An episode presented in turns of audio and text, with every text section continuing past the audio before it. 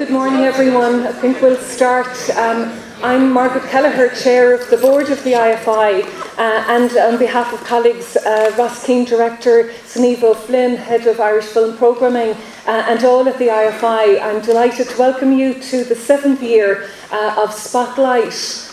Um, in our strategic plan for the Irish Film Institute, we say that as part of our role as Ireland's national cultural institution for film, we aim to provide a space for critical reflection and discussion uh, and those of you who know the IFI will know that that's a feature of our work throughout the area of programming, um, of education, and of archive, creating that really important space for critical reflection and discussion. If this is your first time at the IFI, you're warmly welcome, uh, and may it be the first visit of many. As I said, this is the seventh year of Spotlight, and it is a crucial forum for us for that reflection and discussion. It's a chance for us to review developments in Irish film and television output, including of the past 12 months. But it's also time, I think, a very precious time for reflection um, for all of us who are very busy uh, in the rest of our lives. And I've also watched over the years how this, as a forum, also I think can often anticipate developments and indeed help to shape them. Part of that role is the body of work that the previous years have created, partly through the recordings. Uh, today's uh, proceedings, most of them will be recorded, uh, and there will be a roving mic available for the Q&A. But I can attest from my day job uh, that students and colleagues from Belfield to Brazil have drawn on the resources of past years of Spotlight and, and find them invaluable. So, warm thanks to everyone involved in past years and especially this one. You have a sense of the, of the shape of the day here. Just remind you that the cafe bar is providing a special lunch deal of soup and sandwich for seven ninety five. If you can stay with us for the day, I hope you can and also to invite you, there will be, uh, at the end of the wrap up session, uh, there will be a, a, launch of Dr. Ruth Barton's new book, Irish Cinema in the 21st Century What's Left of the National, uh, and you're all warmly welcome uh, to join us for that, which will be at about uh, 4 o'clock. So, without any further ado, um, I'll introduce our first two speakers this morning um, who will be addressing 2018 in review. Uh, the two speakers are Dr. Roddy Flynn and Dr. Tony Tracy. Roddy is Associate Professor at the School of Communications in DCU, where he also chairs the Masters in Contemporary Screen Industries. Uh, many of you here will know already his really important work on Irish media policy, uh, such as his work with Professor John Horgan on Irish media critical history, uh, and he and Tony Tracy um, are publishing later this summer the second edition of the Historical Dictionary of Irish Cinema. Dr. Tony Tracy is director of the Huston School of Film and Digital Media at NUI Galway, and with Roddy, he's co editor of that invaluable annual review of Irish cinema for the journal Estudios Irlandeses. Um, and he's co author, as I mentioned, of the Historical Dictionary of Irish Cinema. Um, their presentation will be, uh, uh, we expect around about, I think, 40 minutes, and that will give us some time for Q&A directly afterwards. So please join me in welcoming them both.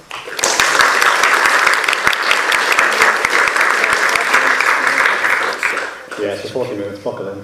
Um, um, we're going to split this in two. Um, Tony's going to mainly take um, the first uh, half, he'll basically do the heavy lifting.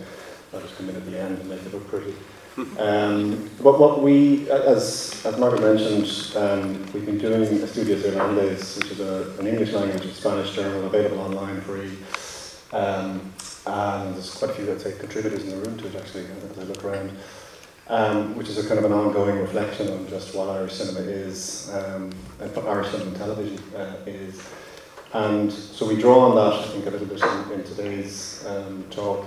And what we particularly I suppose, want to focus on today is, I suppose, the space of Irish cinema, both within Ireland, but perhaps more particularly, I suppose, how it relates to the, the outside world um, and how the outside world um, sort of finds itself implicated inside Irish cinema. So I'll let Tony, as they uh, introduce the, uh, the, uh, the bit, and I'll do the again. Okay, um, hello, and thanks uh, for inviting us back again. Uh, we never believe we're going to be invited back again. We may not be after this. Uh, so uh, it's very nice to be here, and it's uh, always nice for me to be back in the uh, in the IFI where I worked. it's really great to see so many friends and colleagues um, from the from the sector here, and um, I'm really strongly mindful of Ruth being here and the the launch of her book today, um, and you know, that, that, that really the job of Estudios Irlandes, in a way, has been uh, in between those two books. Um, you know, that our journey in Irish film discussion has been, you know, bracketed, I think. Uh, I haven't seen the book yet, and I'm very excited to see it. Um, between Ruth's, Irish National Cinema and what's left of the National, if you like. And um, maybe the distance and time between those, and Ruth will speak to this a little bit later, uh, expresses the kind of uncertainties um, about how to talk about Irish film in that period between, Ruth, what was that? Was it 2003 maybe? Four. Four. And 2019, that 15 year period. So, this, uh, my thoughts, I think, will echo and chime a lot with what Ruth's going to talk about in that book, which, as I say, I'm very mindful of in, in, in, uh, in my kind of comments today. Um, I'm mindful of it because when that book came out, when, you know, on the back of Cinema in Ireland and so on, we, we talked about this notion of a national uh, cinema and we became obsessed with this question of what that meant and so on. And clearly that is no longer appropriate. Um, but it's no longer, it's not appropriate to forget about either. And so I suppose the job for academics and, you know, teachers is to try and think about frameworks and paradigms within which to understand the media, cultural production, and nationally sponsored by taxpayers' funds um, cultural endeavour. And I think that that notion of the, the you know, the, the, that the populace pay for a great deal of productivity, actually, uh, cultural output, is really central and crucial um, to the way we think about these questions. And that colours our demands of it, yeah, our demands of those products, but also it colours our interpretation. And so we'll never really truly get away from that, kind of putting pressure on that, as, as long as it, it sort of has a, a state, an association with the state and with the national. Um, having said that, uh, I taught a class this year which I really enjoyed, um, which I didn't know where I was going with, uh, and it was kind of the notion of film as artifact. And it was predicated on bringing people in from, there's a few people from Elm here, people from distribution companies, people who are programmers, people who are curators, and trying to sort of see what people did with this thing called film, expanded cinema, a, a wide variety of things.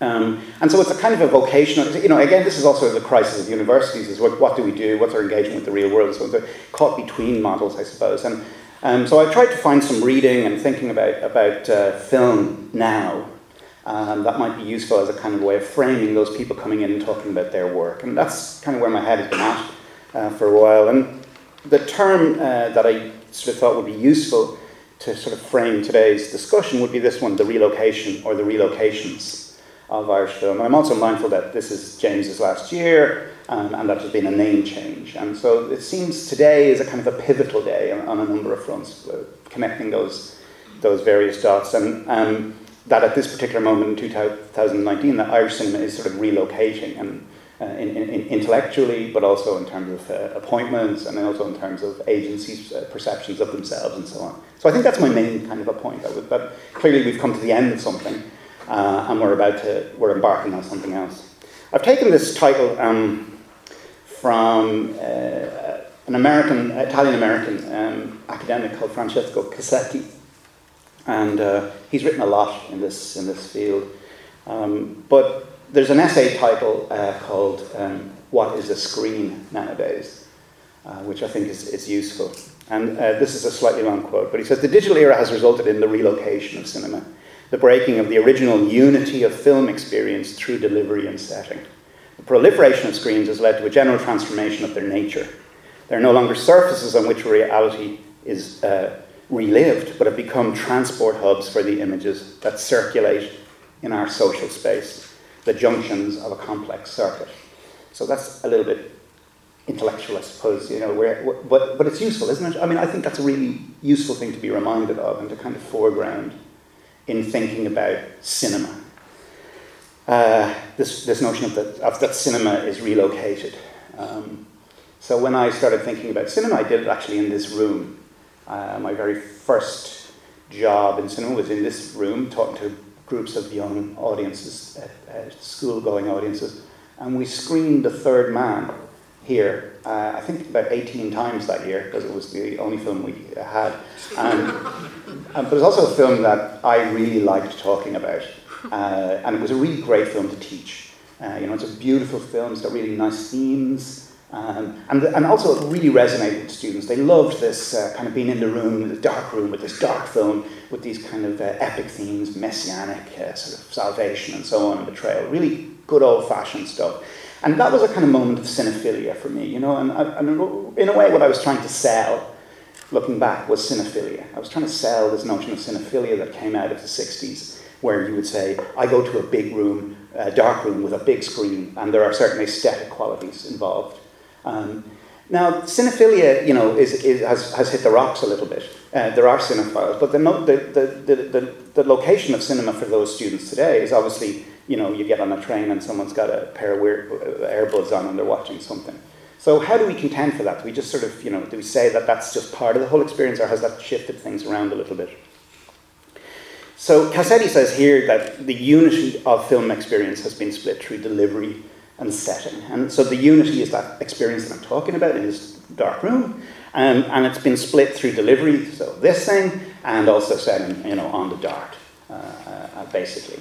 Um, and uh, he talks about this notion of, of, transport hubs. So what he's really saying is here, what do we talk about when we talk about cinema? Um, so, you know, that has obviously effects, like what do we talk about when we talk about Irish cinema? Um, do we pretend that these changes have not existed? Um, and clearly that has been um, uh, central to the notion that I'm, I'm, I'm, I'm, thinking about. I nicked this picture off Donal Foreman. He posted it on um, Facebook, so I, uh, if you see him, tell him uh, I, I acknowledged him. But uh, he, he, uh, this is obviously a, a picture he, um, he posted in uh, Williamsburg, but it's a great picture. Um, and he probably has forgotten he's taken it, in fact. But uh, I like the, I like the what I particularly like is the cashier uh, on the on the phone uh, and, and, everybody else on the phone. The, you know, the great coffee house. Uh, Habermas's notion of the coffee house as the space of, um, of the public, you know, the public space of discourse, where people go to talk about politics. This notion of the public realm, and clearly culture has a very particular role. And you know, you and I are, remember or still remember perhaps going to the movies and coming out and debating furiously about the value of that. Well, this is the public realm now. Uh, everybody together, but not really. And so Casetti says the cinematic culture of the gaze, you and me sitting there and that beam coming through the wall, has been superseded by the post cinematic screen culture of the glance. Um, so that's the context in which not only Irish cinema, but all screen production in a way uh, exists. Um, and, and there are repercussions for that, both in terms of what, what cinema should do, um, what is its demographic, democratic mandate, what's the mandate of culture, and so on, um, but also how it is consumed and also how uh, it relates to us. The notion of a collective audience has really splintered and fractured. Um, and we would have been a collective audience in this room not very long ago, where we could have managed to talk about Irish films together. Um, and, you know, I met a, a colleague uh, today and she said, you know, I'm out of touch, I haven't seen that, I haven't but I have seen this. And so that's the, that's the common experience. I haven't seen everything, but I've seen the things I, I'm interested in, and I've consumed those things in this way. So the, the field is one that is, is, is, is splintered and uh, and, and fractured uh, in all kinds of ways consumption, delivery, setting, demographics, uh, and, and, location uh, geographical as well as, as screen. So that's the question then, you know, is it possible to sort of sort of blandly stand at the top of the room and say, here's what happened in 2018? Is it even possible to grasp that? Um, and, and, and, you know, in many ways it isn't, uh, is really the point. So, you know, what, what do we talk about? So this is what happened uh, in response to those changes, in a way, um, earlier on in the year. And you'll be aware of this, and I was kind of intrigued by this and being kind of, you know, employed by the state as an academic, I have to adopt a kind of lefty attitude to pretty much everything. Um, and uh, so, you know, I, I uh, you know, I, rather provocatively, I have, you know, the Irish Film Board logo here from circa 95 with its appeal to a Celtic, eternal, um, uh, past and cultural vein and pipeline of ingenuity to, to this logo here.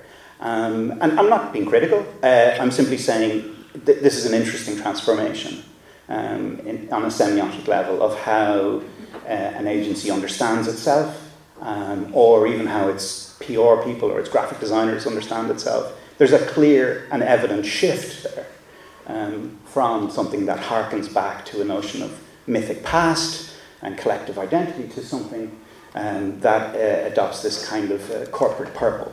Um, and, and, I find that kind of interesting. Uh, and as I say, I'm not trying to kind of really judge that, but it is, it is a recognizable and deliberate shift of, of self understanding um, in, in, in, semiotic terms. So when the change happened, I thought I'd reach out, as they say, to filmmakers and see if they had any opinions of it. And so these were a couple, of, it's on this website, it's called Brainstorm on RTE. So Ed says, uh, very much reflects the way I think the world is moving. Uh, Nessa, uh, who you, you know, Nessa was here last year, and Nessa works mostly in television with great, great success, very high end television. Um, welcoming an argument of remit, given Irish TV's minimal engagement with screen drama, and acknowledging of current realities. You know, Nessa's forged an incredible career uh, with great uh, recognition uh, on that other screen. Lenny says, I'm okay with it, but I think it's important that TV support RT are not in a position to sustain TV industry, and that's been a bugbear, comes up every single year, a bugbear of the film board for many times. So this is a, this is a, a, a wider uh, acknowledgement. There were, however, a couple of naysayers.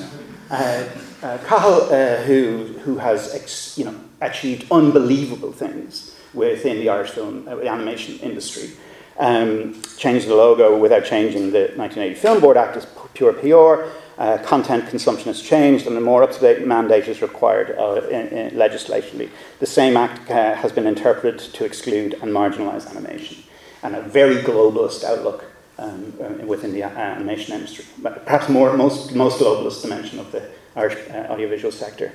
Uh, John was terrifically contrary, which is always good for copy and uh, said, absolutely daft. The whole caving into the laptop and the phone screen is some sort of fait accompli, is tiresome, wrong headed. TV is a passing failure. Films really do last a lifetime. Who wants to watch a comedy at home on one's own or a musical? So that, that's great. Uh, uh, and, and does exactly what I wanted him to do, uh, in a way. Um, and, you know, again, celebrating that notion of cinephilia and the collective experience. Uh, and then Joe, actually, Joe, to be uh, totally truthful, sort of inspired my reflections because Joe sat there last year, if anyone was here, and uh, had a go at the impending change and said, a travesty, abolishing five decades of serious work, which will have very serious consequences for Irish storytelling. Really on the nose, really not mincing his words, you know, and I, thought that was very interesting, and it got me thinking about that group of people who put together, uh, you know, the, the, first phase of that Irish film uh, in, industry in the 80s, and, you know, came of, came of age through the FLA, and so on and so forth, as a post-colonial film festival, as a post-colonial endeavour, as a narky, counter-dominant, uh, counter-capitalist kind of endeavour. So I think it was important for me to kind of put that in there because that is a, a and again, I, am not trying to personalize it. I think this is a range of views um, for people who are working in various elements of the thing. And Joe's comment uh, particularly stayed with me because it's the idea like this serious consequences for Irish storytelling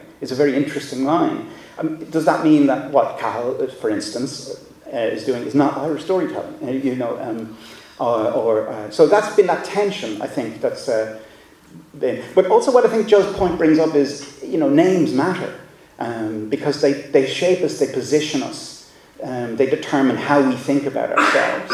And that I suppose this position over here is that we still need to tell stories that are local, that are small, that are about us, that challenge dominant uh, ideological positions, and so on and so forth. So, as I say, that's the kind of um, questions then. What is a screen nowadays? What is a screen Ireland nowadays? Uh, and we see that there's this incredible diversification of content, themes, genres, formats, funding structures, distribution and exhibition strategies, and potential. A kind of a bewildering, almost ungraspable kind of. Uh, I mean, Niall said, you know, are you, you know, are you going to talk about trends because there are no trends, you know, or words to that effect? Like, how do you identify a trend? Well, yeah, right. There, like, there aren't trends. There are micro trends and multiple trends um, a spectrum of tensions between local and global, at one end, multi platform content to the fore, and, and, animation is the most extreme example of that. Um, while at the other end, an enduring and indeed increasing interest in local themes. And I'll just say something quickly about feature doc in that space, if that's okay. So there's a French philosopher called Deleuze and Guattari, and they've written this, um, this two-volume book um, called Capitalism and Schizophrenia. And they introduced this title of deterritorialization and reterritorialization. And, uh, you know, it's a kind of complicated concept, but at the same time, I'm not de- deliberately taking all of it. I'm really more interested in the terms. What they basically say is, you know, that capital deterritorializes a, a, a, a zone, and then that zone is then re, re-territorialized or reconceived. Uh, Roddy was like, What now? Last night we were walking the dog, and uh, I said, Well, see that canal there, Roddy, as we walked along the canal.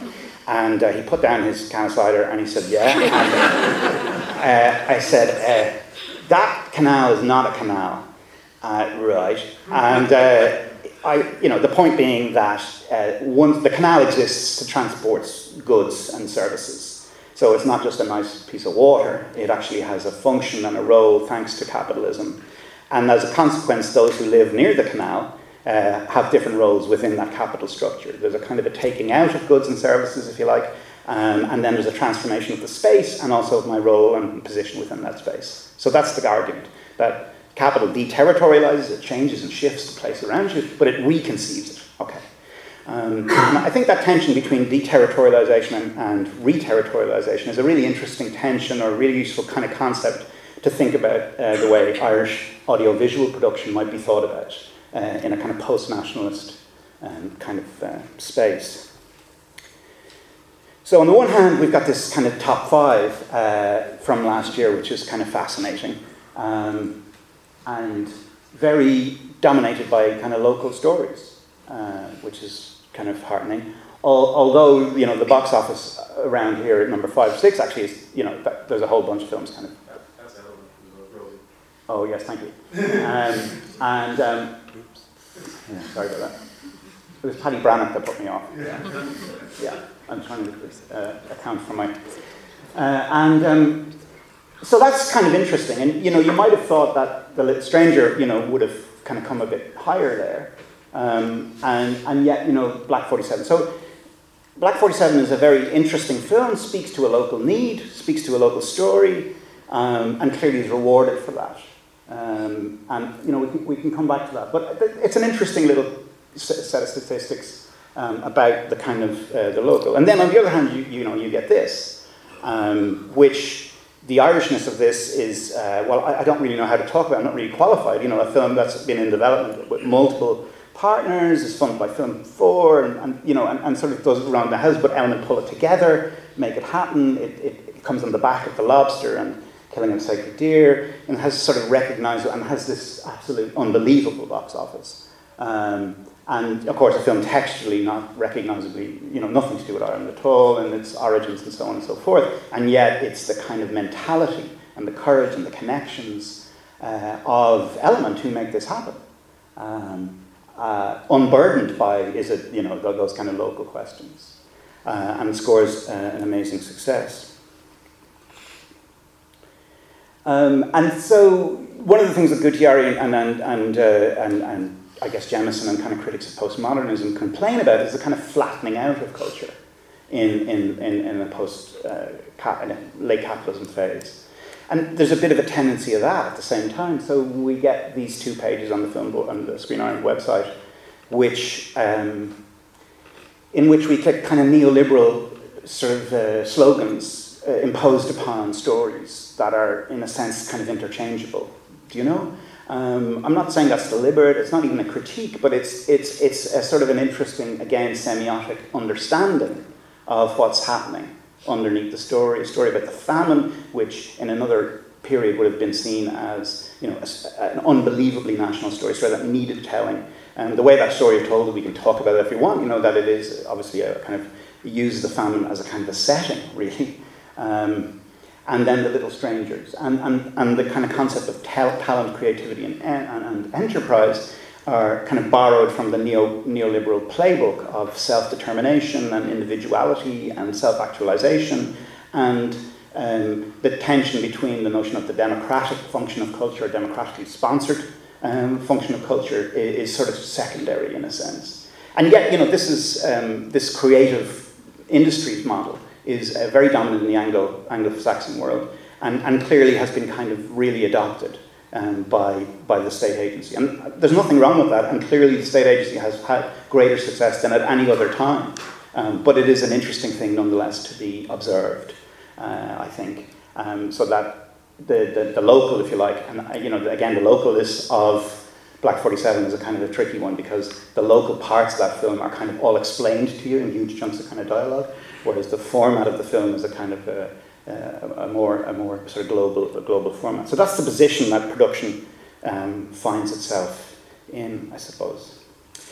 So I'll just finish up now by just saying one or two quick things about the feature doc, because we never talk about feature docs, uh, and I've sort of obviously left out huge amounts of, of uh, activity there. I've particularly skimmed over a lot of really low budget independent things that, that didn't find screens or audiences. And I haven't spoken about animation, which had an amazing year, and uh, a thing like, um, sorry, what's the woman's name? Christmas? Um, Angela's Christmas, thank you, which was a phenomenal uh, achievement and success, which really you know, uh, develops from a local story and, and, and it, it, attains enormous uh, circulation by, by Netflix. And I haven't spoken about horror either, but I know there was a symposium earlier in the year, and horror, of course, is a really fantastic sort of in between zone um, in Irish cinema that very frequently takes kind of local settings and sort of uh, repurposes them. And uh, there's a lot to be said about, about horror. Um, but I'm, I'm sort of skipping over those really, uh, just to sort of point for time considerations to the feature doc space, which uh, is really, really fascinating. Um, I, I started off by talking about this notion of deterritorialization and how, you know, a lot of Irish feature films have a kind of um, a problematic relationship with that. Very often uh, I've, I've observed films like actually um, um, Hole in the Ground, which are not really set anywhere, um, and, and, sort of deny that. There was another one that was uh, David, uh, what, that film that he made in Don't Go, set in Connemara with Stephen Dorff. I don't know if anyone's seen that. Again, a film which kind of just sort of wants to be anywhere and everywhere. Um, and uh, so that, that, sort of deterritorialization there of, of setting uh, and also of consumption. But the reterritorialization, I think, is happening in really interesting ways in the feature doc space. Um, and maybe that notion of storytelling and the travesty of storytelling, maybe that actually has passed into a different genre and format. That's kind of what I'm in, interested in sort of exploring and thinking about uh, more and more. Um, and I've become quite interested, and I've talked to a few people, including Karen and other people, about uh, how Irish documentary uh, uh, reterritorializes itself, um, both through content, but also through the notion of the territory as a, as a distribution space. If the deterritorialization is partly to do with this, Irish feature doc has, in the last decade anyway, has taken really interesting kind of opposite space uh, directions um, to find its own audience and to find its own local themes. And so I just want to end by sort of pointing to that and, and, and suggesting that because Deleuze and Guattari say every time there is a deterritorialization, it is matched by a reterritorialization. That maybe that's a kind of way of thinking about, about these. Um, uh, there were, yeah, this, this is the Film Critics Award um, in, in, in the year just gone, and you've got four feature docs um, out, of, out of ten there, all of which are really um, quite fascinating and, um, and interesting and quite local and personal uh, in ways that maybe uh, we might have expected uh, features to be at an earlier, earlier time. Um, these were probably the most high profile uh, of those. Um, but the, we, can, we can, and we could talk about that in, in, in you know, universal stories, local perspectives. But then, you know, these, these couple of tendencies, the, the proliferation of films about the North, which are really, really good and really engaging and really um, challenging. Uh, I think I Dolours was probably the film that I found the most moving last year. Um, probably, for me, it was probably the best film of the year in many ways, the most disturbing. Um, and uh, I had a, a, small read, but Donaldson, The Image That You Missed, and, and other, you know, deeply personal um, engagements between the past and the present. And uh, uh, following up with films like Bernadette and 66 Days, which are now, you know, a really, really interesting group of films uh, to think about um, the notion of the national is really what I'm saying um, in, in, a, in, a, in, a, in, a, less epic space, in a less sort of determined, you know, con- you know, it doesn't have to follow those kind of formats of narrative uh, cinema in quite the same way, and and can be um, can be much more sort of experimental. And and these three films, which uh, I don't know if you've seen these, or one of them maybe, or all of them, which are uh, really amazing films, incredibly beautiful, incredibly poetic, um, and also incredibly political um, films, and and do that work that you might hope a national cinema does uh, to disturb, to disrupt, um, to contradict, to work against. You know, the Joe Comerford com- comments about Irish storytelling. Like, I think this is where this is kind of happening at its most pointed and personal and poetic. Um, all of these films, in different ways, challenge notions of power and space, particularly, and privatization and capitalism. Um, and they actually challenge the, the, the, state, all of these films, in different ways. Um, some of them are, have more nostalgia than others, but all of them have a sharpness about them. They're also all very beautifully executed. They're aesthetically of a very high standard. They're very personal and uncompromised and really reaching. And they're incredibly rich. Uh, I found all of these films incredibly rich uh, and, and interesting. And if you haven't seen them, you should search them out. Um, would, it'd be invidious to identify one over the other, but they, they have to be, all of these, see, this is the point, all of these have to be seen on a big screen, each one of these. So, in a way, they re territorialize the, the, cinema space, is really the point I'm, I'm making. Um, these are just two other ones that I, I picked up in, in Palos along the way. Very interesting and uh, slightly, slightly uh, different uh, in, their, in their emphasis, very local, and this local contributions of Irishness within global contexts. And so I'll finish then really by just pointing to what it seems to me to be the scheme uh, that is working really hard to do this and take some attention away from uh, Screen Ireland in a sense, uh, and, and celebrate uh, you know, the notion of proliferation of funding systems and funding engagements. And that's this Reel Art scheme with the Arts Council that's now 10 years old. And I won't dwell on that, but I will say that I don't know how many of these films you've seen, but they're all worth watching. um, so two or three films a year. Um, some of them more local than others, um, but all of them interesting, all of them centered and a little bit uh, freer, I think, to concentrate on the artistic voice. Yeah, a little bit freer to, to sort of uh, not so much uh, think about audiences, but to think about expression. And uh, so I, I, don't know if you've seen sort of further beyond, for instance, which is a really fascinating. Uh, um, architecture is having a moment. There's actually quite a lot of films about architecture, and uh, but a, a, very wide range of, of, titles there. And I would, I'd love to see a program of these actually. Uh, I'd like to see it in Galway if, if, if anyone can help, if anyone knows anybody who owns a cinema in Galway. And I, would like to see a kind of review of this and celebrate uh, this kind of uh, uh notion. I did a quick analysis of those, so 24 films, 27 directors, 19 male and uh, female, 18 and, and on this variety. But I, I, think overall that that scheme needs to be pointed at and celebrated for this focus on the um, individual. I want to finish uh, by just pointing towards this kind of research project that I'm trying to figure out what to do with, and I've met a few people here to try and think about it. I'm sort of interested in the notion of reterritorialization finally, not simply about settings of stories, but the reterritorialization of the audience, the finding of that audience uh, as, as a local group. Um, so, what is a screen nowadays? Anything and everything. And I want to kind of celebrate and simply point towards the incredible endeavours uh, feature film, feature documenters have made, not simply in trying to find local and celebrate the local uh, in aesthetic and politically challenging ways, but also find and celebrate the local in terms of audiences um, in a way that perhaps that is the main challenge for a national cinema, is to, in the proliferation of content, is to not forget about the people who are sponsoring this and who, in a sense, are a key pillar of the endeavour, along with production, which was always the big challenge, um, and along with, I guess, artistic uh, aspects, but the social dimension. And I simply want to just uh, point uh, uh quickly at this notion of self distribution, which is, um, and also this kind of hybrid model of distribution that happens in. Uh, in, um, in, in, documentary, and, and Karen's been really helpful helping me understand that, and so other people at the IFI.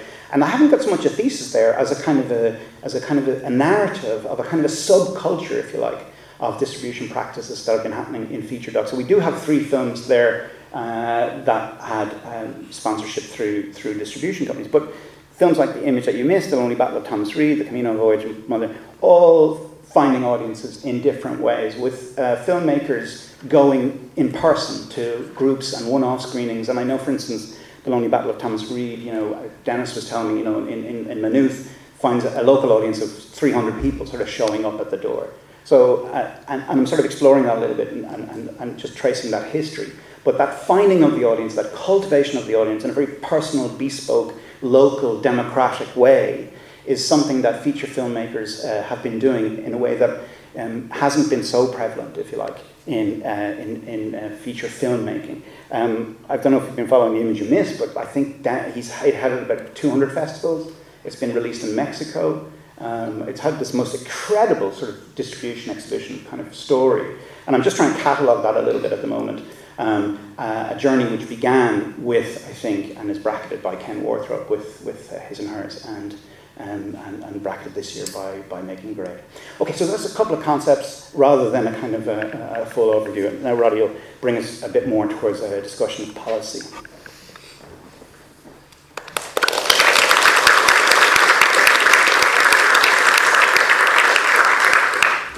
Thanks, Tommy. Uh, so he's done everything I wanted to say. Although, um, I mean, I have a, a, kind of script here, but there's a couple of things I want to pick up on that come out of that. So, on the policy wonk, um, and it just as I was thinking about it, like there, there is a long history of Irish film policy. Often it's more theoretical than actual in the sense that there was no industry to kind of have a policy for. So you had these kind of abstract notions of if we had an industry, what would we do with it, kind of thing. This goes back to the 1940s. Um, but broadly speaking, that policy has always been about kind of deterritorialization from the 1940s on. It was, it was a very quick and early acknowledgement, or at least decision, that you probably couldn't have an indigenous industry if you wanted to have film production activity in Ireland. It wasn't going to be by Irish filmmakers. Um, it was going to be other people coming in and making films sort of on our behalf. And that's from Sean Lemass as Minister of Industry and Commerce arguably onwards. I mean, arguably kind of up to, up to this, this, this, this day. And I'm going to make this point, I'm going to talk mainly about actually the audiovisual action plan, which is if, if we are at the end of something and we're going forward, the audiovisual action plan is the kind of official kind of roadmap. This is where we're, where we're going to go. I'm going to suggest it's not a particularly interesting roadmap, and that in fact it's uh, a map that's probably it's been in existence in one way, shape, or form for the last, the last 30 years. Um, but what is interesting about those, I think the, the feature docs you mentioned in particular, but also, I mean, some of the, um, that, that list we showed you of the kind of the most successful, by the way, they're the most successful Irish films. They're not the most successful films in Ireland last year by any means. I'm not even sure. Black 47 might have been top 10, probably did. Ruth, do you know this better than I did? I did. Um, did, okay. um, um, but it's the only one um, of that list. And you'll notice, like, there's a bit of a gap um, between what Black 47 did, 1.5 million at the box office, and the next most successful, which is about 250 million. Like it's, it's a ways down. Um, sorry, did I say million? couple, couple of knots. Um, 250,000. So, it, I, actually, I think it has been a tribute to the institutions which have ended up being entrusted um, with the support of Irish screen production whatever the screen might be, since the establishment of the first film board in 1981, that in the, in the face of a kind of an official discourse which is promoting um, film primarily for industrial reasons and for reasons of economic development, that they have managed to support that kind of work. Because most of the titles that we see there do have some kind of film board money in them. And in a way, it's kind of, you know, I'm not saying it's snuck in, but um, it's, it's, it's, it's it's probably it's the kind of thing that I think kind of politicians are delighted when that stuff um, you know makes a mark at a, at a festival or whatever. Um, but it, it, the, the, the, focus will tend to be on the, the rooms of this world and the lobsters of this world, uh, the favourites um, of this world. You know, the Irish success story um, internationally this year, but stories which we would, the possible exception of, of the lobster, I think struggle to find tenets of Irishness kind of you know bit built into. Know, even the lobster. Okay, know it's shot in Parknasilla and whatever, and there's a couple of Irish cast members, and it's a production company. You know, um, kind of here an Irish director, and or sorry, hardly an Irish director, director. Um, that's the closest one, but really, it's a story set nowhere. It's a kind of it's a European story. If it's anything, it's a what we used to call Europe pudding. I like it, but It's, it's, it's hardly an Irish story. Um, I also actually kind of briefly just wanted just to, to hark back to that slide you had from the IFB uh, from, from Black 47 and uh, The Little Stranger. Um, just actually, just for one second, just, want just bring it back. I think it really kind of illustrates that point about deterritorialization, and not, not to hark on it, but just to reflect on it for a second. So, Black 47, whose lead cast, whose lead um, kind of actor is an you know, Australian actor. Um, playing Irish, um, doing it pretty well, as a matter of fact. Speaking Irish. Speaking Irish, fair play um, more so than I can. Um, you've got Hugo Weaving, um, an Australian actor playing English. Um, so there's a kind of an instant kind of just kind of you know messing around, I suppose, with kind of with, with national identities in that. And then beneath this, we have that kind of scion of the um, Irish acting dynasty um, that is the forgotten the name, Gleeson, um, playing English, right? Um, I'm not playing it um, for the first time in a film set in England, 1940s um, England, you know, based on an English novel. Um, and this is kind of unproblematic, and, but it's, it's, it is again kind of striking. I, I end up teaching quite a lot of American students. Um, they're stunned, even though the, game, the name is Domhnall Gleeson, you can see how his name is spelt when you tell them he's Irish. Um, because he's the guy in the Revenant, he's the guy in Star Wars, he's the guy in you know Little Strange or whatever. Um, you kind of point to his dad, kind of in Calvary, and say, "No, that's his son." And he goes, "What?" I so. There's like it's it's it's it's commonplace this kind of you know, this, this this deterritorialization. But what I want to kind of focus on, I suppose, is how this is reflected in kind of, I say, the roadmap, the official roadmap for where Irish cinema is going. And this is the, um, the audiovisual action plan, which I, I don't know if everyone's familiar with the existence of, um, of this thing. But just briefly, um, June 2018, we're, we're basically we're in this moment, and you may have missed this, but um, uh, everything we do now in Irish politics is about the year 2040. Right? So Project 2040 is where we're all kind of heading towards. So it's joined up thinking in a way that we've never had before, and everything's going to be brilliant by the time we get there in every possible sphere of Irish life. Um, so, it, but in 2018, you had the launch of the, the audiovisual action plan, probably about six months actually after it probably could have come out. And many of the recommendations that are in that about where are we going to go grow out of uh, an earlier document that uh, Josepha Madigan had launched in, uh, in April 2018. And that's the document on the right there, which is uh, Investing in Our Culture, Language and Heritage 2018 to 2027. There's lots of overlapping kind of um, uh, temporalities in these, which are kind of a bit confusing. Um, so the 2014, but the, the Language, Culture and Heritage Project is 2018 to 2027. The Audiovisual Action Plan goes from 2018 to 2022. There's also a Culture 2025, and I'm not entirely sure why those dates can't be made to line up a bit more. But broadly speaking, the, um, the investing uh, in our culture plan basically looks to spend about 1.2 billion in that period, a 10 year period, on capital projects that are related uh, to, to culture and creativity. This is all about ultimately improving our social, economic, uh, and cultural infrastructure.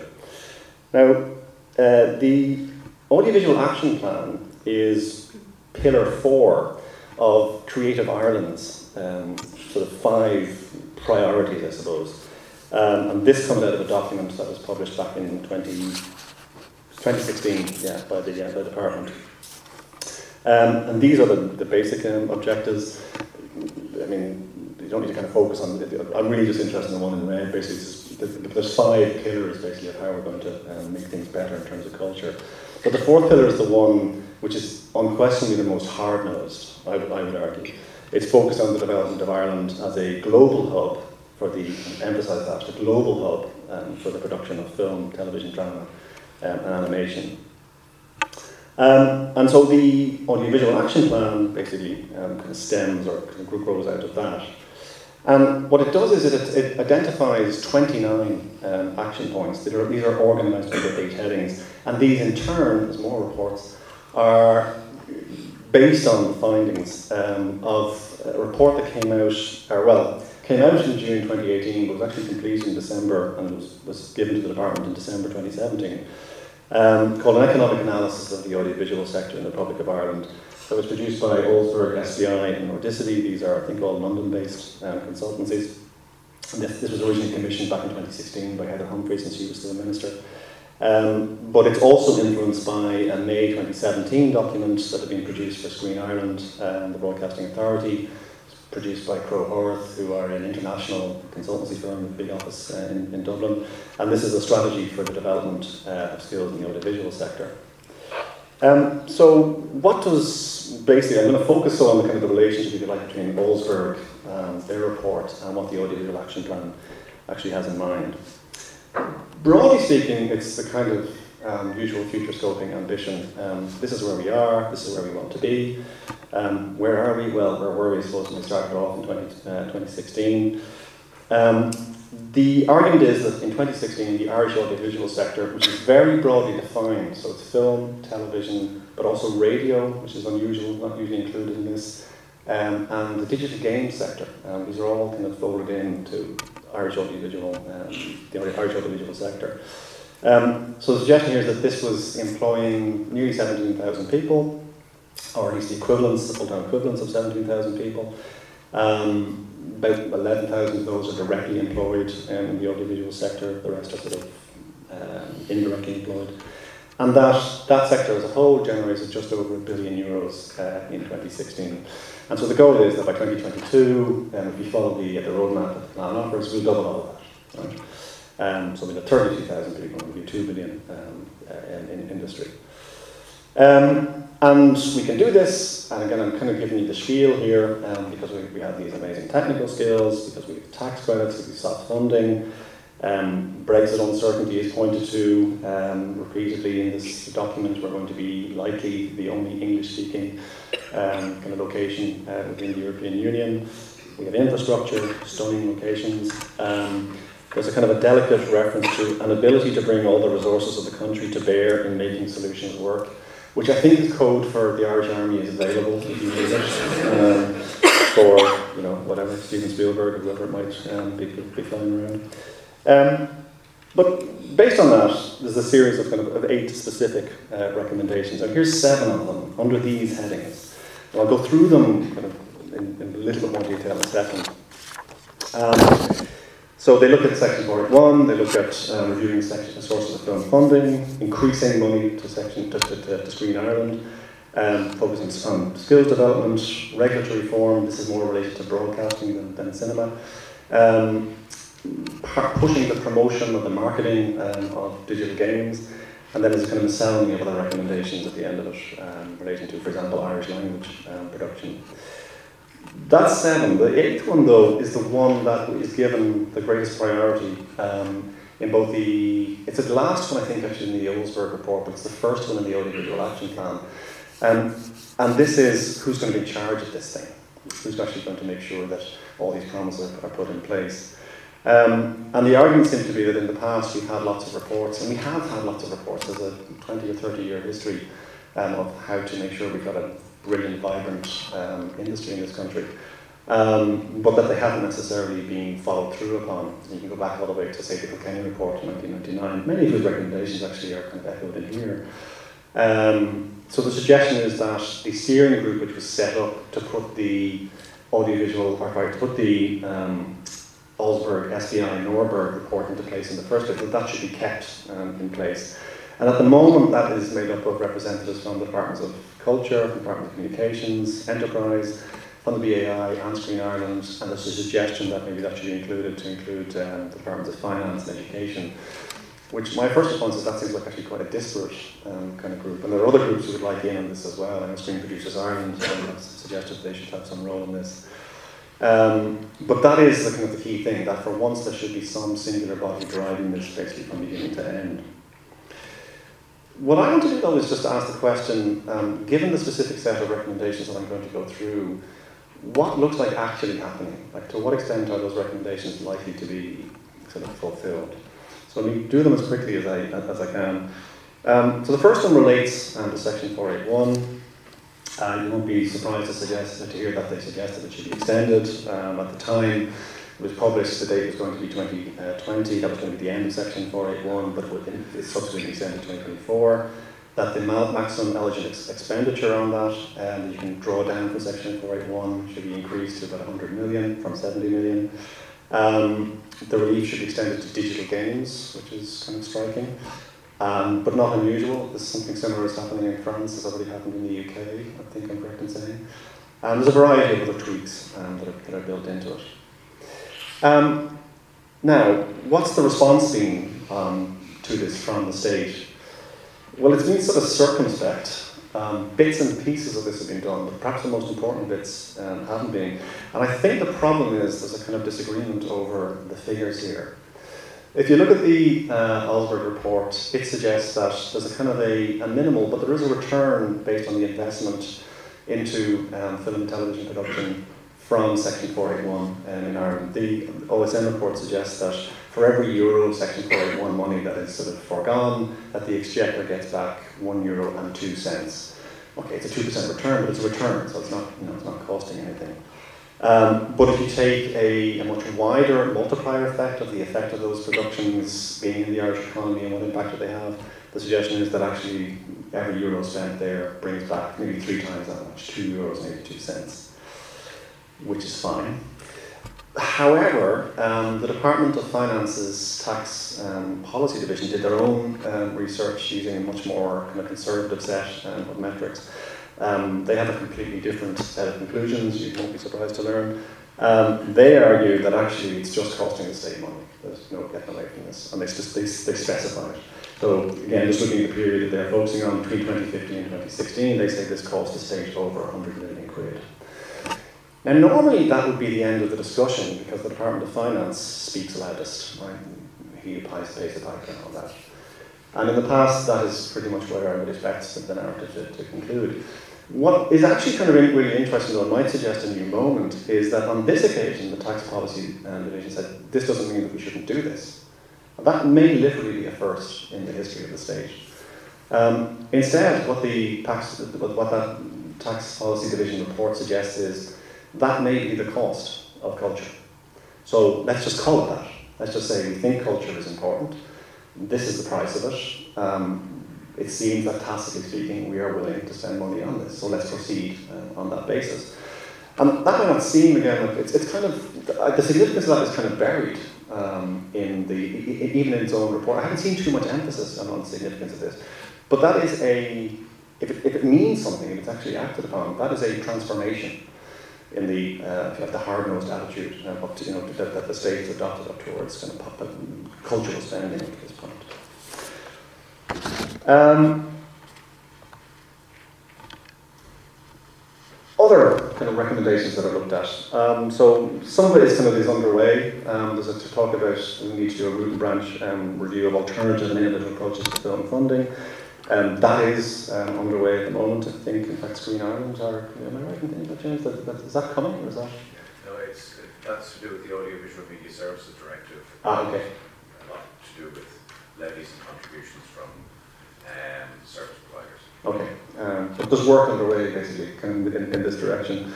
Um, the recommendations that the report makes in skills development, that's in the hands of Screen Ireland.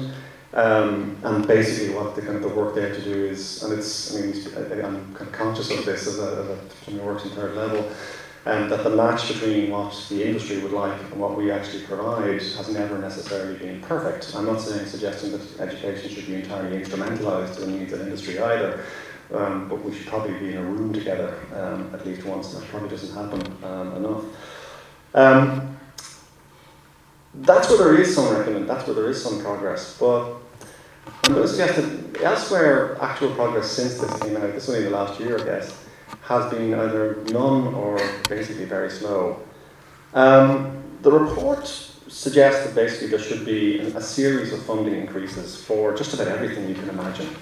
So for Screen Ireland, co-production funding, development funding of film and television, for television drama production, game prototype development, business development funding, for the Irish Screen Commission and regional production. And if you think about it for a second, actually, if you just basically put more money into Screen Ireland, you'd indirectly um, put, you know, be putting more money into all of those things um, as well.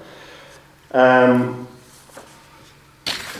and the the document which had preceded the Audiovisual Action Plan, the Investing into Culture, Language and Heritage, did commit to spending 200 million quid um, on media production in the audiovisual industry over that decade. So that's roughly 20 million um, per annum. Um, but the language is kind of interesting there. Like they're, they're talking about supporting quote, co-production funding to support the development and production of more projects such as Room and Brooklyn, which were Irish and international co-productions. I, I find that emphasis on the international kind of particularly kind of significant, and I'll come back to that in a second. That said, there has been some um, actual movement on its other kind of you know, ideas of promoting regional uh, production. So we have yeah, the, the, the, Western Regional Audiovisual Project, uh, which actually precedes the, the launch of the Audiovisual Action Plan, which is already about to produce what I think might be one of the more interesting films of the coming year, um, Calm with Horses.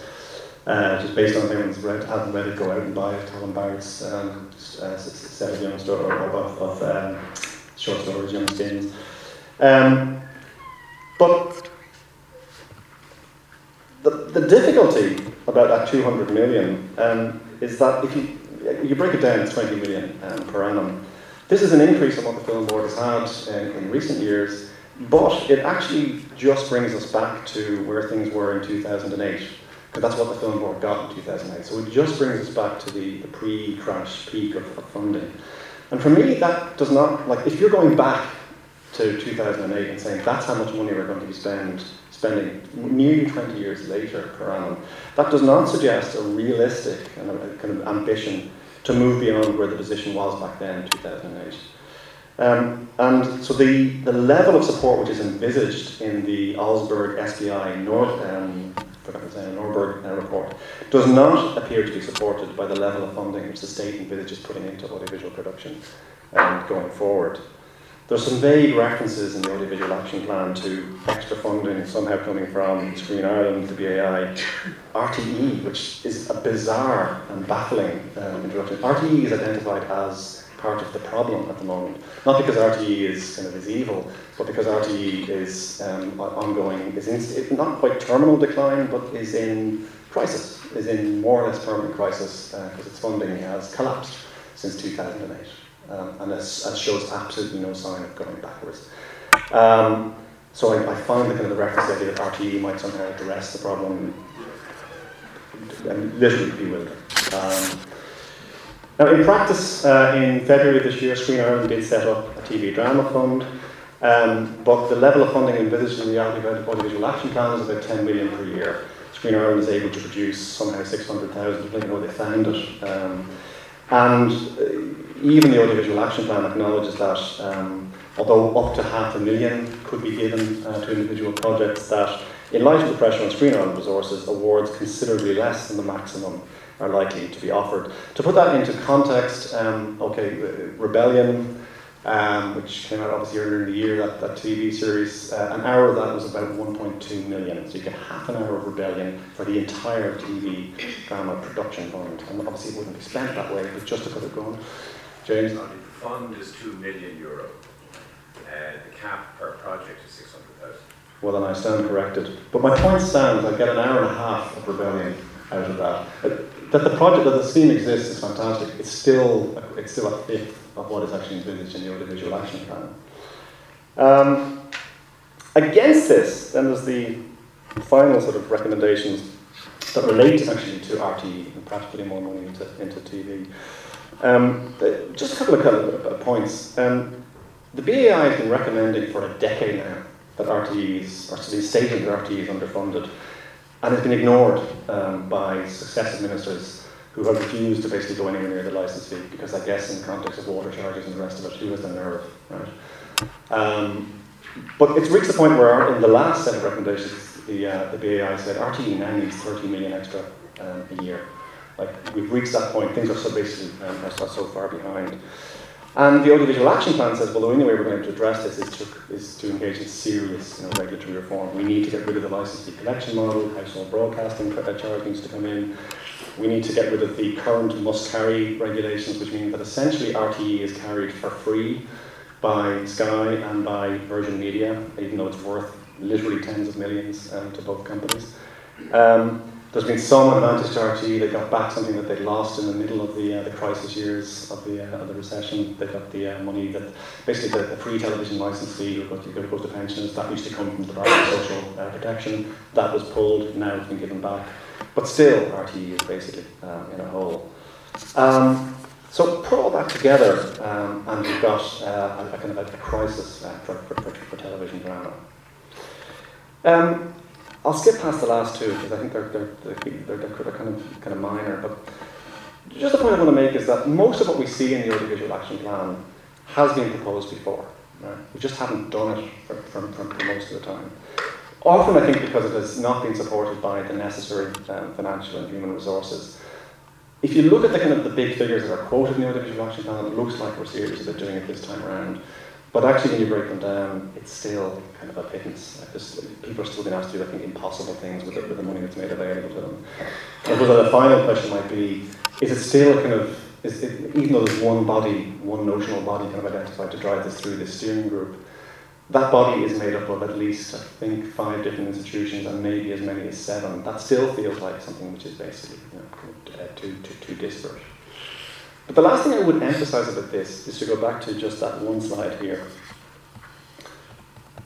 And goes back to Tony's point, and then I'll sit down. Um, what is the result going to be of this audiovisual action plan? Those three points. Increased investment across the sector, so there'll be more money for production in Ireland. Concomitant produ- increase in the production of screen texts within Ireland, not necessarily Irish screen texts. Right? And it's always useful to remember that while we are here and we're talking about things like feature docs, the biggest part of the Irish film industry, or the film industry in Ireland, perhaps more carefully, is still stuff like you know, the kind of the American uh, drama series that are being produced here, um, that are often are largely invisible to us. How many people knew that Quantico um, was filmed here? Three episodes. One, two, three. Okay, if you, okay. If, in, in, this room, if no hands went up, I'd be horrified. Um, how many people here are watching Into the Badlands on a kind of a regular basis? One. Okay. Again, it, but these, this is where the money is, right? Um, and then finally, this, this last line increased provision of Irish cultural products to Irish audiences and their, again, their export to international audiences. I'm not saying they shouldn't be exported to international audiences, I'm not saying that shouldn't be an objective. But it strikes me that the first bit should be the kind of the key thing. And a film like Black 47, which, although it did incredibly well in Ireland, frankly, failed to perform outside Ireland. It's not a film that's necessarily designed to perform outside Ireland, although it does take a kind of revenge kind of uh, kind of structure. Um, but that it does so well in Ireland, in a way, we should probably go, grand, job done. Okay, thank you. Questions?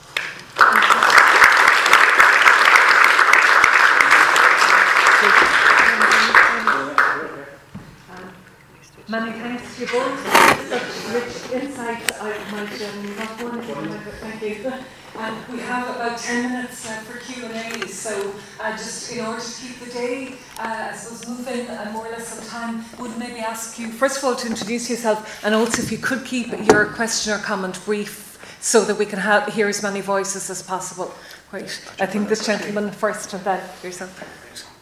Hello, my name's Tony. Uh, I just wanted to ask you, why is uh, marketing overlooked? You skip past that because I ran out of time. Um, but, but well, actually, um, what's interesting to me about the marketing thing actually is that the emphasis in the audiovisual action plan isn't so much on the marketing of film as it is on games.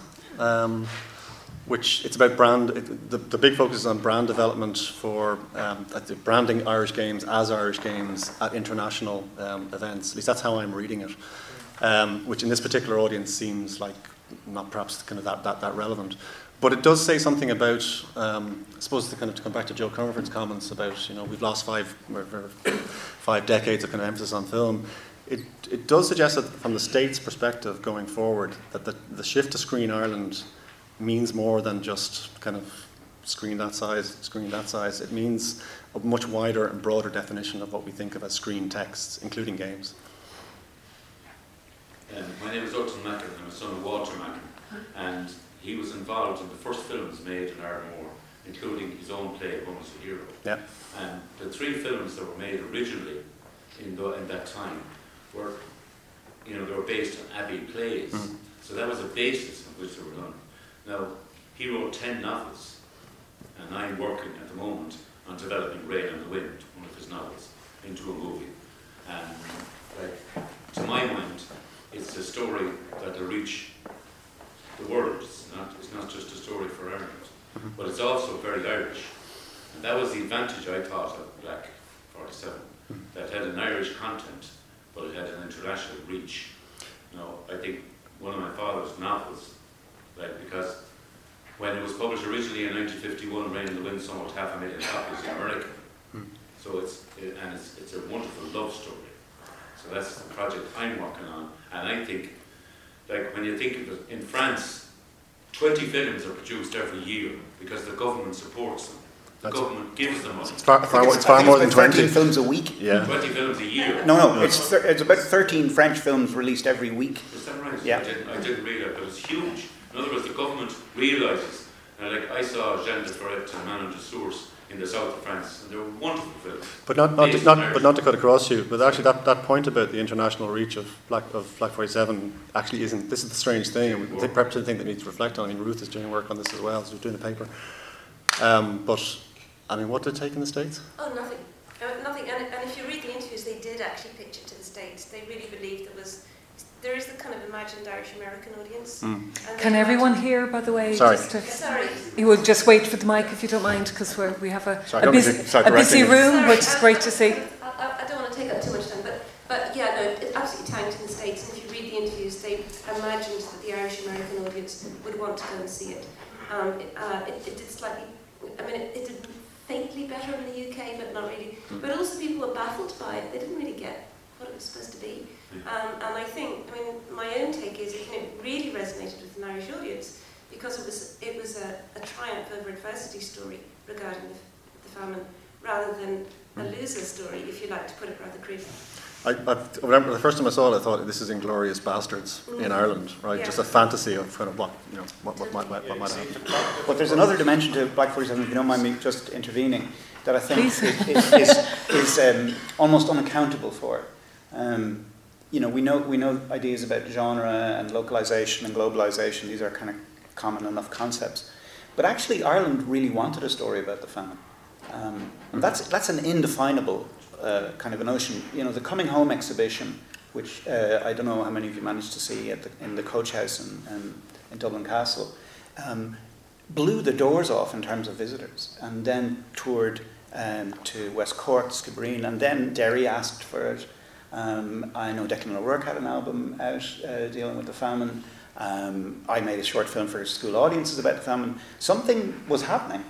Um, and, and part of that was to do with, with the, the legacy of, um, of the crisis, the housing crisis, you know, the, the financial crisis, and the soul searching that went on around that, and who are we, and what are our values, and we need to get back to who we are, and cop on, you know, that kind of discourse that went. And the famine story sort of emerged, you know, these kind of cultural sort of, you know, uh, streams that are indefinable as a necessary story, a story that would bring us back to understanding who we are and where we came from. And even if uh, some people said, well, you know, it sort of plays to this kind of thing, that was okay. You know, we, we sort of let it go there because somehow that nourished us. And culture works that way. It's like your story about your father's books. There's no accounting for the way culture nourishes us on an imaginative level at necessary times and places. I mean, that's why books fall out of favour and then are rediscovered and reread through the present. And suddenly they emerge as masterpieces. Um, and and like, I don't want to get too soft about that, but that's a really, really important part of that kind of discussion. Why a film succeeds. It's, it, it's a little bit like Michael Collins when that came along. Michael Collins was a necessary story as we emerged into a kind of more globalized uh, uh, world. And we always have to be mindful of that, um, both as funders, but also as, as audiences and critics and teachers, uh, of that imaginative dimension to things. There are two more famine projects in development with Screen Ireland. I, Yeah. I will just invite some other voices. We voices. may get in. our fill of Yeah. the famine yet. Yeah. Um, we have another question here. We'll just take two more to finish, and, and we have a rich day ahead. So if you didn't get in uh, now, there will be a chance later. But uh, we'll just take these two questions, if you don't mind. Was did you say there was? Okay, great. Thank you. Uh, thank you. My name is Hugh Farley, and uh, thank you, Roddy and uh, Tony, for that very useful uh, overview. Um, I think what was interesting, I, I'm not sure, I think Tony might have addressed it, a conflict between the cultural, the need to stimulate, if you want, cultural production and the need towards uh, stimulating an international business. And, and that dichotomy has been in a, a lot of the analyses and proposals for the uh, industrial strategy for the audiovisual sector. And I'd like to suggest that actually, rather than seeing it as being a fight that needs to be won either by the cultural forces or the mercantile forces, it should recognize that the nature of screen industries embrace both. And that perhaps the Arts Council takes the cultural wing uh, and Screen Ireland takes the more, uh, if you want, mercantile. I, I think there's, there's, perhaps that's not practical, but I, what I think I'm trying to address is the idea that um, you can't expect, uh, you, you can't have a conversation that it's an either or. It has to be a parallel apparatus, and we need to put our heads together amongst, to use that awful phrase, stakeholders. Uh, to get together. There's been a lack of congruence amongst all of the, the stakeholders uh, in this sector, um, and that uh, was uh, that really needs to be a continuum. There was, a, a, a, you might recall, a seminar in the uh, Royal Hospital for Men, which attempted to do that, which was, uh, I think, uh, created by Culture Ireland, and I, I thought that was very useful for it.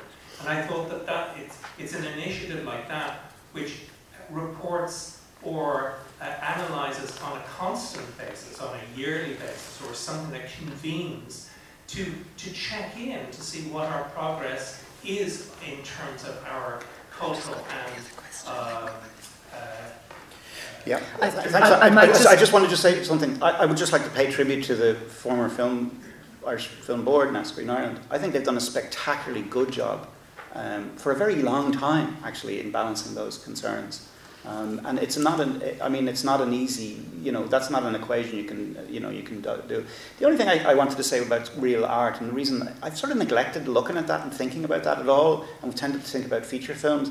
And my point there is that there's simply a proliferation of funders is a good thing. Do you know? Um, and, and so that not one group of people decide on what we're, we're after here. And the other thing I found useful about the Reel Art is this, is this uh, consistent, and I hope they stay, stick with the consistent celebration of the artist. Um, is, is, is a very, very interesting um, and to be, you know, that, that, that personal voice. Um, and it hasn't, doesn't have to be a, a large funding mechanism. Um, where, if you were to be criti- critical, maybe about Reel Art. And, and you know, I'm, I'm sure Fionnuala won't mind me saying this. Um, and it was, it was, just because I noticed making the grade got a, a distribution. Um, it was about ha- have those films found audiences, and I, that's all I was trying to say is that audiences are a really, really important part of this whole business. Um, the funding is very is crucial, fundamental. Obviously, without funding, you don't get productions.